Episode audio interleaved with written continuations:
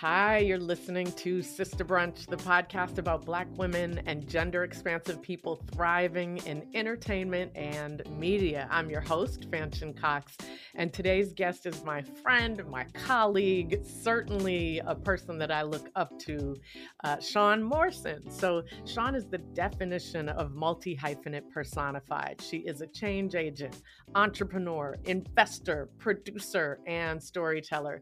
She's launched a number of companies companies and is the co founder of the Starfish Accelerator. She's also a filmmaker, and she and I are actually working on a project together. We met several years ago at South by Southwest and always knew we'd find something to work on together. So, welcome, Sean.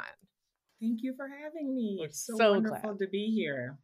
Sean is is uh, entering into the world of podcast too, so this is a great, a kind of a great guinea pig for you to see see that you know we're going to demystify the process for you and say you you too can do this. I think this is a way for you to keep me on the hook because now that it's been announced, then I can't really back out of it, can I? That was that was pretty much my plan.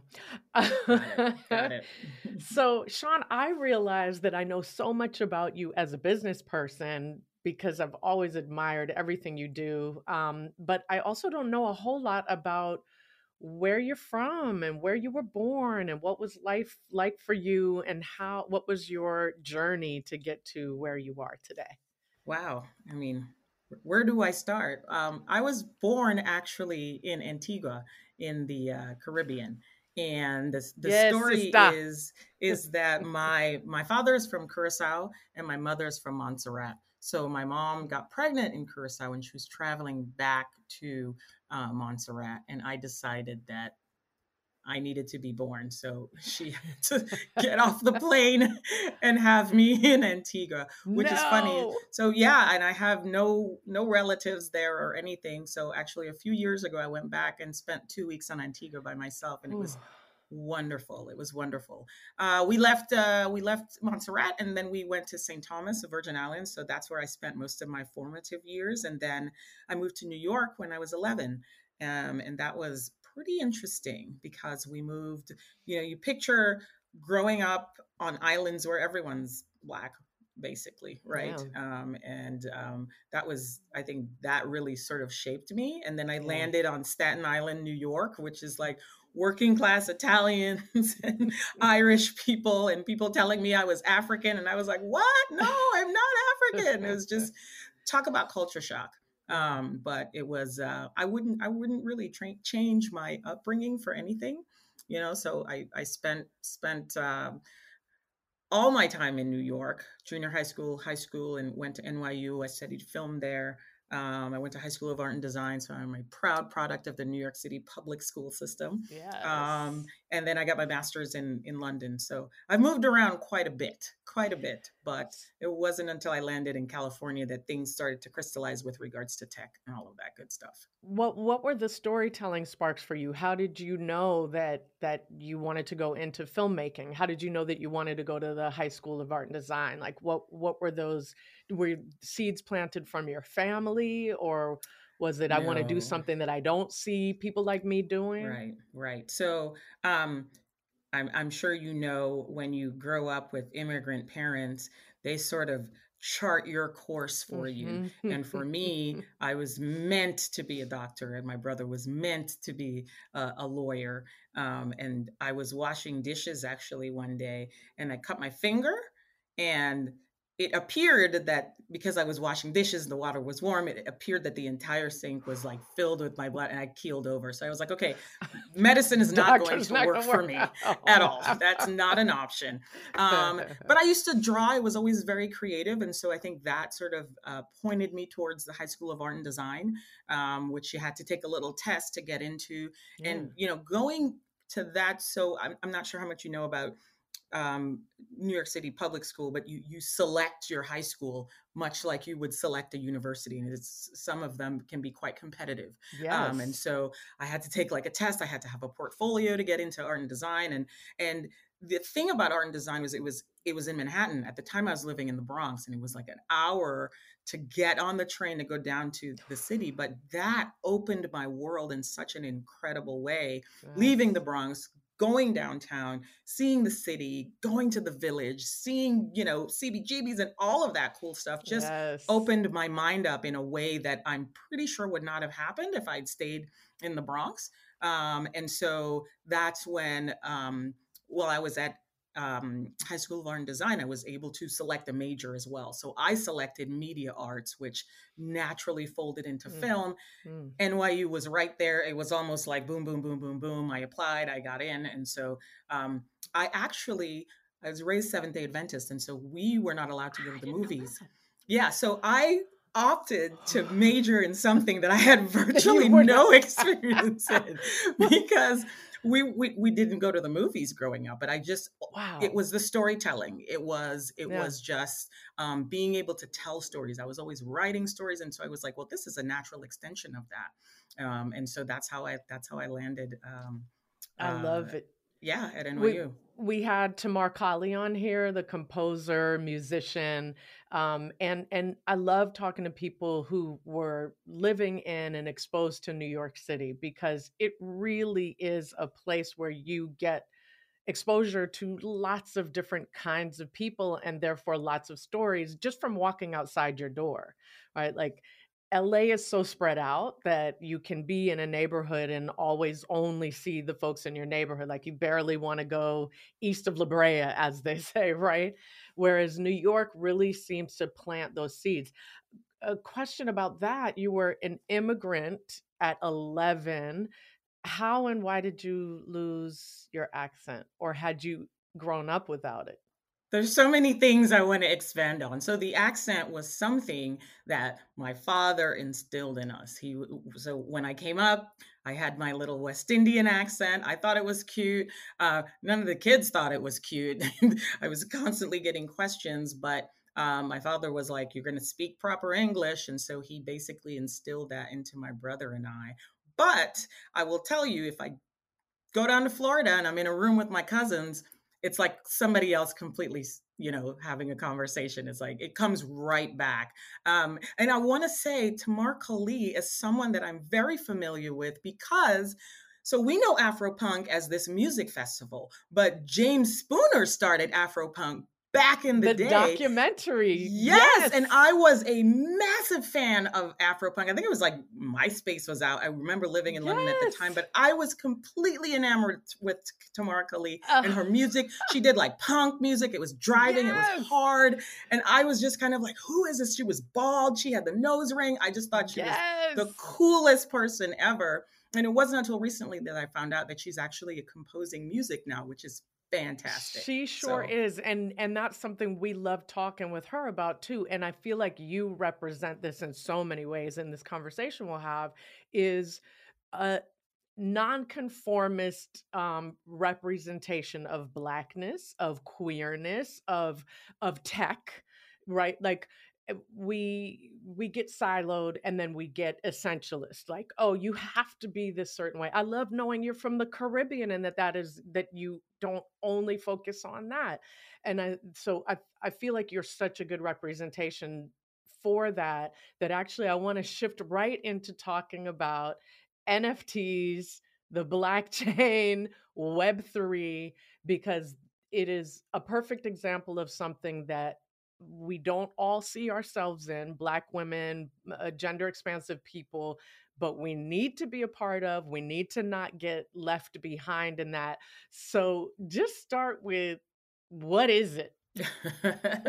Well so there's two things. There there are nfts right? Non-fungible tokens but there's also the larger concept which is web3 which is just basically the next iteration of the internet right so um, I don't even think we're at Web three yet. I do feel strongly that we're probably at like Web two point five, um, okay. which is which is really about ownership and and giving ownership back to the individual, um, mm-hmm. leveraging blockchain technology. And so the blockchain is just this expansive ledger.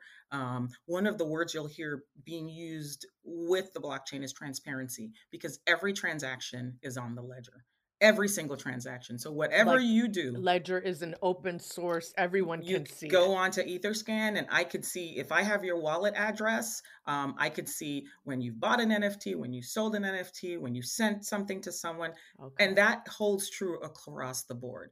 Now, NFTs, non fungible tokens, um, they're just digital assets. So an NFT can be a film. There's a huge mo- uh, movement right now in this space called Film 3 um, that's being spearheaded by a friend of mine called Jordan Bayne.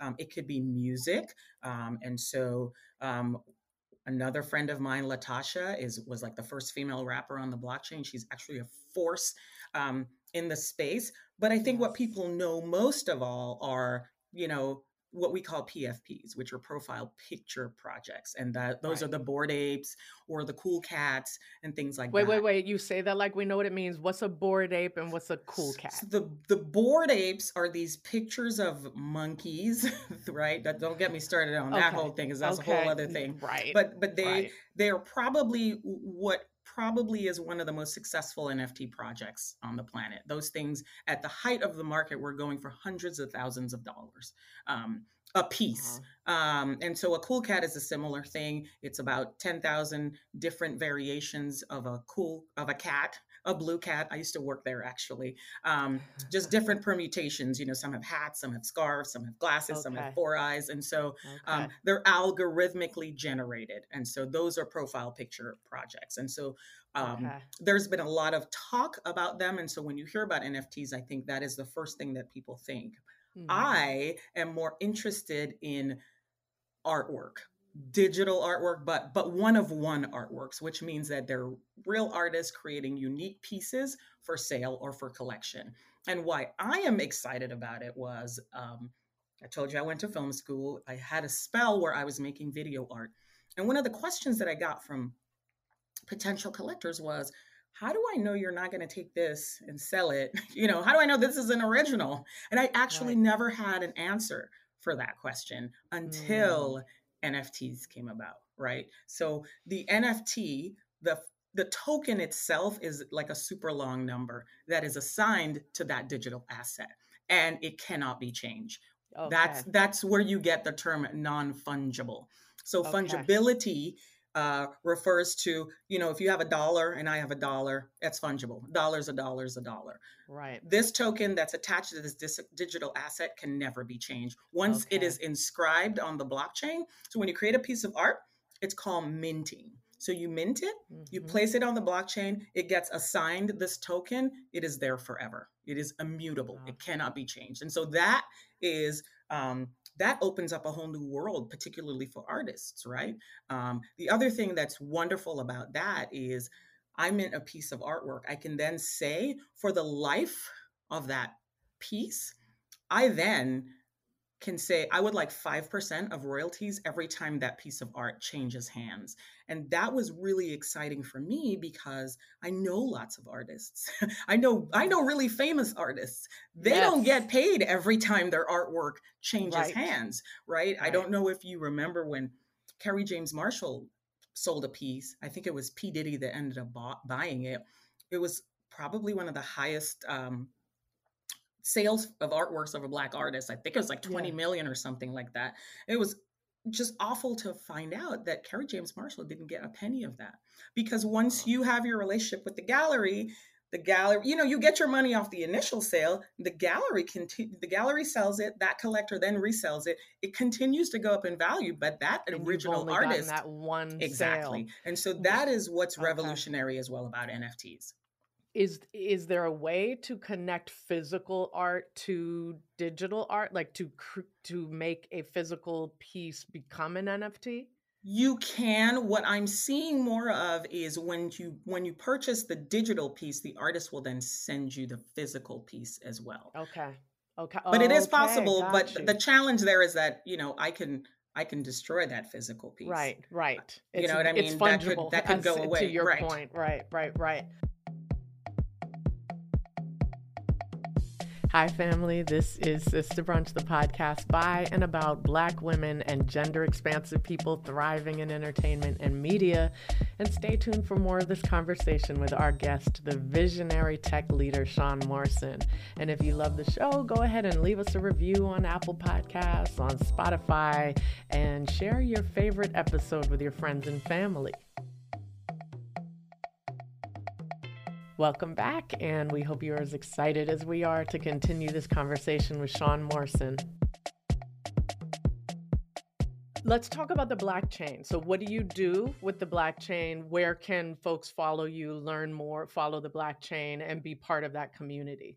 So you know me, Fanchon, and you know that the, the, the long thread that goes through my entire career is is there's a few things. There's one is I'm I'm used to being the only, which I don't like, and I'm always looking for people mm. that look like me because I'm tired of being the only. Um, and so when yes. I came into the space, you know, I'm sitting on Clubhouse, and there were some wonderful Black voices, but I didn't feel like there were enough. So there were wonderful mm. people who were explaining the technology. There's a guy called Black Dave who was a musician. There's a woman called uh, Lady PheOnix who's actually a pioneer in the space. And those were those were some of the black people that I saw in the space. But I was like, well, where is everyone else? Um, and there weren't. And because I was interested in art and I knew that there was so much talent out there, as with everything, if I see a gap in the market, I think it's my job to fill it. And so you do, so, you do. Thank the goddess for people like Sean Morrison. So I was like, well, we need to do something about yeah, this. Yeah, exactly. It's like, where, where the black yes. artists at, and where are the black collectors at? Yes. And so I was seeing yes. so much great art on Twitter and on Discord. Uh, there was a community called One Off that was founded by two two two brothers, and they they were spending a lot of time like showcasing black art and i was like where can i just who's amplifying these people this art is yes. it's it's fantastic and so i was like well I'll just do it. I'll just start a newsletter. You know, I'm just going to slide into people's DMs and say, "Hey, I really like your work. Let me send you some questions." And that is literally what I did. That is that is how the Blackchain started. I needed a witty witty name. Blackchain just sort of fell into my lap and Perfect. that was it. I published yes. it every Friday uh, featuring a different artist in the space. Uh, some of the artists that I've actually featured uh, are now some of the big names in the space. So you have people like Diana Sinclair, who is an 18 year old photographer who now shows with Christie. Um, Andre O'Shea is another creator. He's done stuff for the Academy Awards and for the Grammys. I mean, and so it's been really wonderful to see this community of talented, talented artists really start to finally get their due. And so, um, what I've expanded the Blackchain to do is because I really believe in supporting artists. Uh, at one point, I had this big dream of having a gallery, and this is sort of the next best thing because I don't need a physical space. And so I'm showcasing artists, but I really do also feel like the only way to support artists is to buy their work. And so, as a part of that, what I'm doing is I am building what I hope will be the largest and most diverse digital art collection on the planet. And so I'm self-funding it myself. I just I just wow. buy art that I love that resonates with me. Um, so yes. a part of the mission is the black of the Blackchain is to build that collection, to support artists, to elevate artists as well, um, and to onboard collectors, right? Because how are we going to create that virtuous circle, that ecosystem, is to onboard more collectors that look like us and expose them to this wonderful community of artists so that they can sell work. So that is what I'm I doing with it. the Blackchain. Yes, she's a badass. Okay, so, so now let's talk about the risks. Sure. And you know, because we we couple or blend together Web3, NFTs blockchain and crypto right? Like in our minds that's what we see and of course we hear what's happening with crypto right now which is like folks are deeply bankrupted and once again it's us right? Because either we didn't we we don't have the inherited wealth to for the the safety net right for us making investments and then losing everything. So how does that all work together? How can we make sure that we're not taking that kind of risk but we're also part of this this new way of doing things? I think any way you slice it it's a risk. Um, yeah. and i'm not going to sit here and pretend that there is not a little bit of privilege associated with this right? Yeah. it takes disposable income to buy JPEGs, right? It's just any yeah. way you slice it. Yeah. But um, the numbers bear out that African Americans believe in this technology and trust this technology because it can represent an opportunity to build generational wealth. What I love about it is that so there are these things um, on the blockchain called smart contracts. Um, they're not really smart and they're not really contracts. what they are are um, code right? That basically stipulates when a condition has been met, the code runs autonomously and something happens, right? Um, and so okay. that represents, I think, to a lot of us in the space who are Black, who understand this challenge that we have had being shut out of, you know, loans, um, buying homes, you name it, we've been discriminated against. Now we have homes, but they're appraising them for less. And so it's like, I think the more that the reason why this technology is so appealing to us is because it removes the human element and so it removes that, that opportunity bias, for that for, right exactly. yes. Exactly exactly and so the smart contracts just they just run. Now they're not perfect but i think that there's enough of us in the space that see the possibility and the promise that Web3 holds for us. Um, and I think the way that you minimize harm is education, right? Absolutely. And so I think most of us need to be really educated about this technology. What are the pitfalls? What are the risks? But also, what are the possibilities, right? Um, yes. Um, a lot of the folks in the space are, are, are on the younger side, and I would love to see, you know, more people our age get involved as well because i think that is where that's yep. where we win well, so hence the podcast. We're putting it out there in the world that Sean is making yes. a podcast about this yes. specifically to help educate, to help inspire. Um, mm-hmm. and and yes, it's so exciting. Young people are doing it, but yes the rest of us don't want to get left behind and we and you know we we deserve to kind of understand this and be part of this world as well. Uh, all right so we're gonna go to our listener question. We have a lovely listener named latasha and she has uh, left us a voicemail so we're gonna play the voicemail and then we'll come back and hear your answer. Hi my name is latasha stevenson and the question that I wanted to ask today is within this industry, as you know, there are um, a lot of moving parts, and you typically work with other people. So I would love to know what are three things that someone that's working with you could do to make your job easier?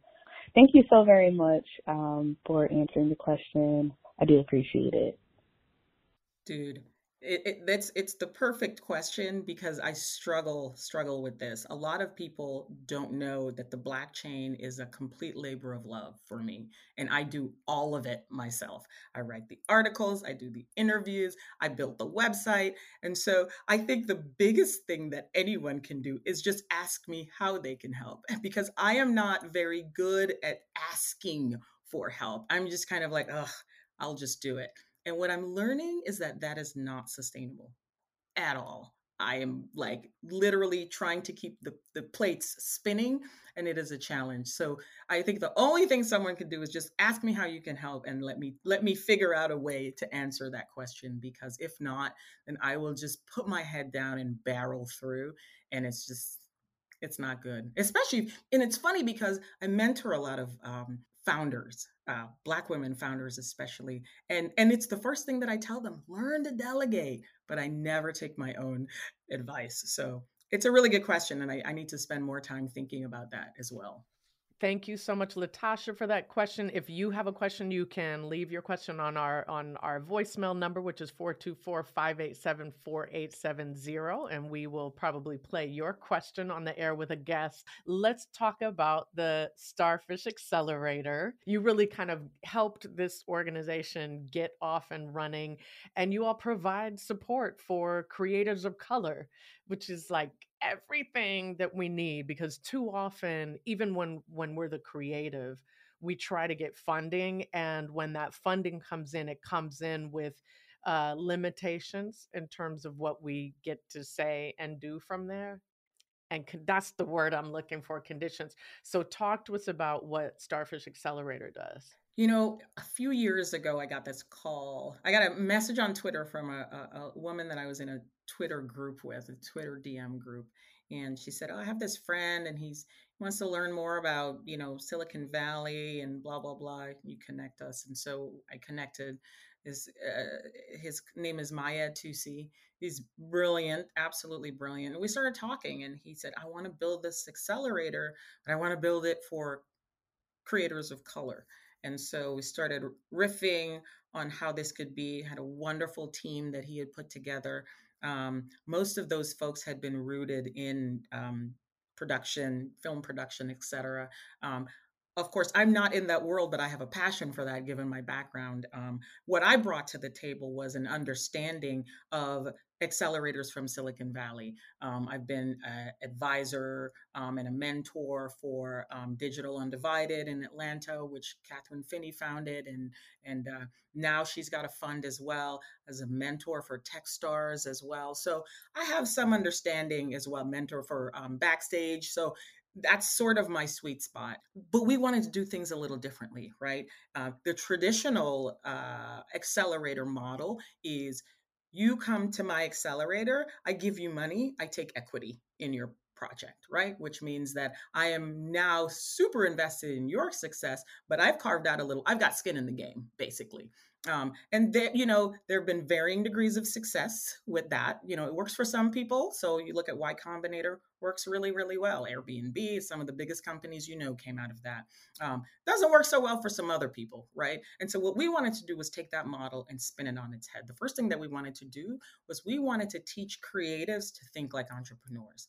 Um, and what we found was that, particularly for creatives of color, um, and we've we heard this story because we did research right prior to actually launching it. So we heard this recurring story, particularly from creators of color, that when the de- you know they're working, they're working, they're working, the deal finally comes along, and they kind of just give everything away. They don't think about down the road this could potentially be a graphic novel or maybe i could spin it off and do a podcast or maybe i could do it's not just the tv show and they give all of it away and some of these organizations, I'm not naming names, quite predatory, right?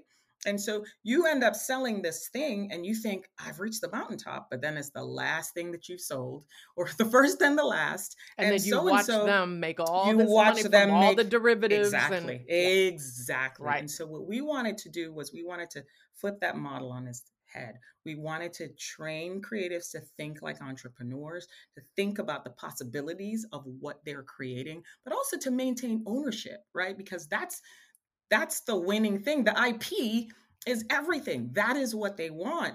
Um, and so we spun up the accelerator we got some we got some great uh, grant money to do that. And so what we decided to do was we decided to give the money free and clear. We didn't take equity in any of these projects at all. And what we did was we created a wonderful creative village around these creative entrepreneurs to help grow them to help get their projects out into the world. And that's exactly what we did. And that was basically our pilot to test our thesis to understand does this really work and it does work it really really does work right uh, we had a wonderful first cohort you know women queer folks black it was just great um, and so we proved that the model works and so now what we want to do with the starfish fund is there is a mutually beneficial relationship between the fund and the accelerator, right? You come through the accelerator and you've got your MVP, you've got your project. So the fund then says, hey, we we saw the progress that you've made. You've got this wonderful thing. We would like first right of refusal to invest now in this project and help you to sell the ip in its various permutations right? And that's one of the big things that we try to arm them with is really understanding yes you've written a screenplay or yes you have a graphic novel. It doesn't just have to be that. There are so many different avenues for you to then capitalize and build wealth right at the end of the day from your own IP. And so that is ostensibly the mission of the Starfish Accelerator and the Starfish Whoa. Fund. Yeah. So the huge difference there is that you instill that confidence with them in that first project by letting them run with it right, right. it's like here's your funding go yeah. for it you don't have all the stress of right. i need to give back to the investors i need right. any of that so you really are free to to make it happen and then you know that you have the support of the of starfish afterwards exactly, exactly. to to help continue to guide you so that you don't give it all over to somebody else we all of our guests always say we actually all I'll transition to this next question question for you too. Um, but all of our guests always say to have a rep, a, an attorney that you love and mm-hmm. you know have a good rapport with, to negotiate your the money questions um, and and and support you and and protect you so that you can stay creative but right. so many times we don't have access to that even right. or we don't have access to anyone to tell us don't give your stuff away right, right. this is yours you that means you're in the power position and they are going to take advantage of you if if um you know if you don't show that you know that if you don't have that confidence. So we're switching over into the salary range question. I mean, something that I think is so important for you is that you are many things. Mm-hmm. And as you've mentioned, you do a lot of these things yourself. And mm-hmm. so there's a shoestring budget because mm-hmm. there's a limit. Um, so it, it could be either in the sense of like what the the range that starfish uh, can offer or you sean what is it like for you to get through your daily life salary wise like how do you how do you finagle this? How do you do it? Well so you know like i said the Blackchain is complete labor of love. There is literally no money coming from from that. Mm-hmm. incidentally the starfish fund at the moment is mostly sweat equity that myself and and my two partners have have put into it um, mm-hmm. as you know with a fund you are you are always raising money and so that is right. that is what we're doing currently we are trying mm-hmm. to raise a fund we got a little bit of money that we will then just put right back into creative entrepreneurs right we are investing right. all of that we're not taking anything right now I have a company. I have a mobile development company, a software development company that I started 11 years ago called Collective Mobile. Uh, that is running at a wonderful clip. I don't have to interact with it as much as I would. And then I also have a full time job, believe it or not. Um, so I'm the VP of community at uh, Science Magic Studios, which is a Web3 advisory that helps brands that are moving into Web3. So the plates are spinning. the plates are spinning. That's all I will say. They're spinning financially as well. They're spinning, and you know, you you have a roof over your head, a lovely one, and I you do. have you know, and and you survive and thrive on it. Mm-hmm. And I mm-hmm. think that's I I'm glad you shared that.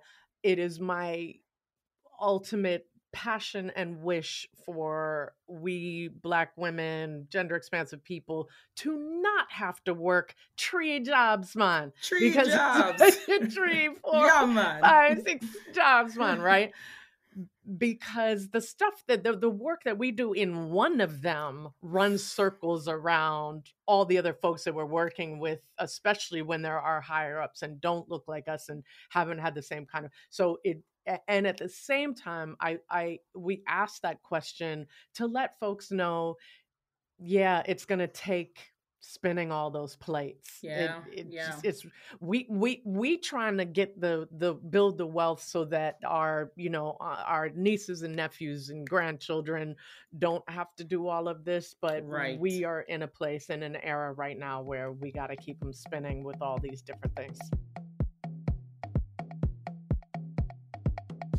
Hey, it's Fanshen Cox, and you're listening to Sister Brunch. Sign up for our monthly newsletter on our website, sisterbrunch.com, and we'll be right back.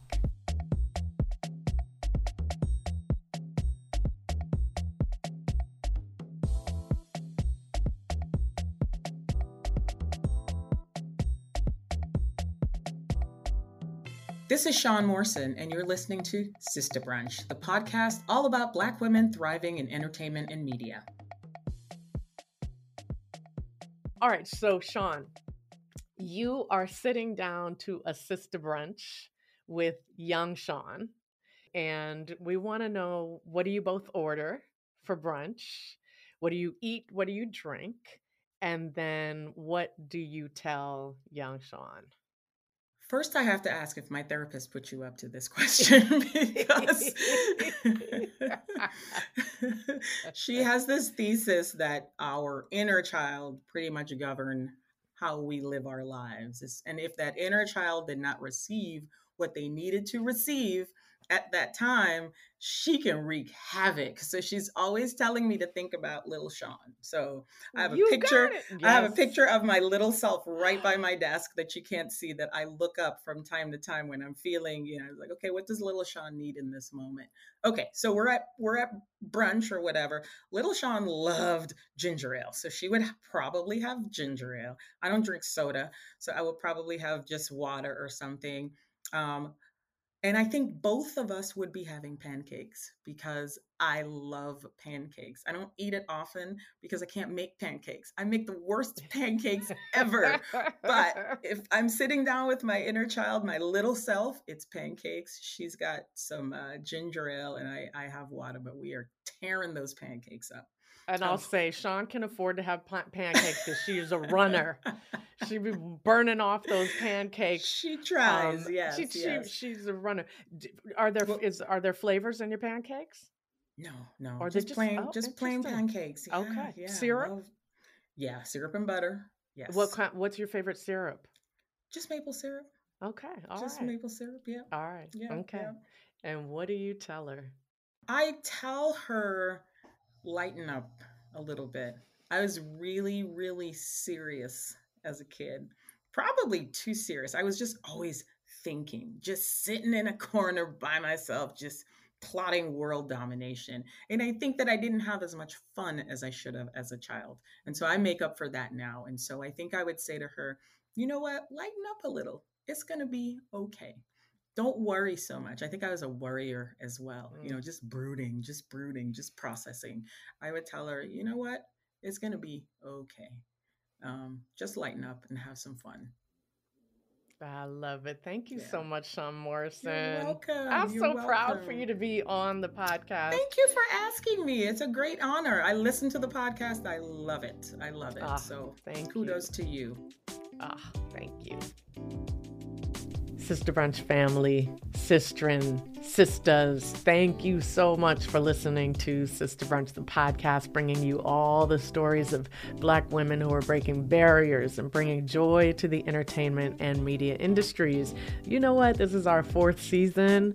If you didn't know that, go back and listen to all of the amazing women we've had in seasons one through three.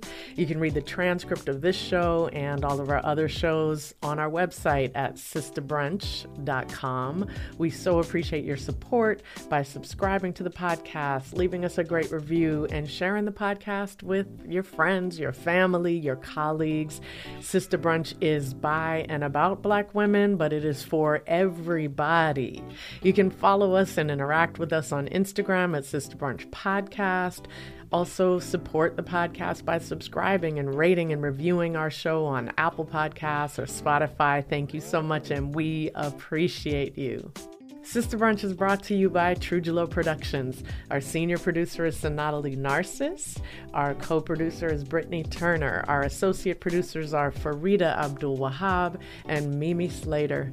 Our executive producers are Christabel Nsiah-Buadi and Anya Adams. We acknowledge that the land we record our podcast on is the original land of the Tongva and the Chumash people.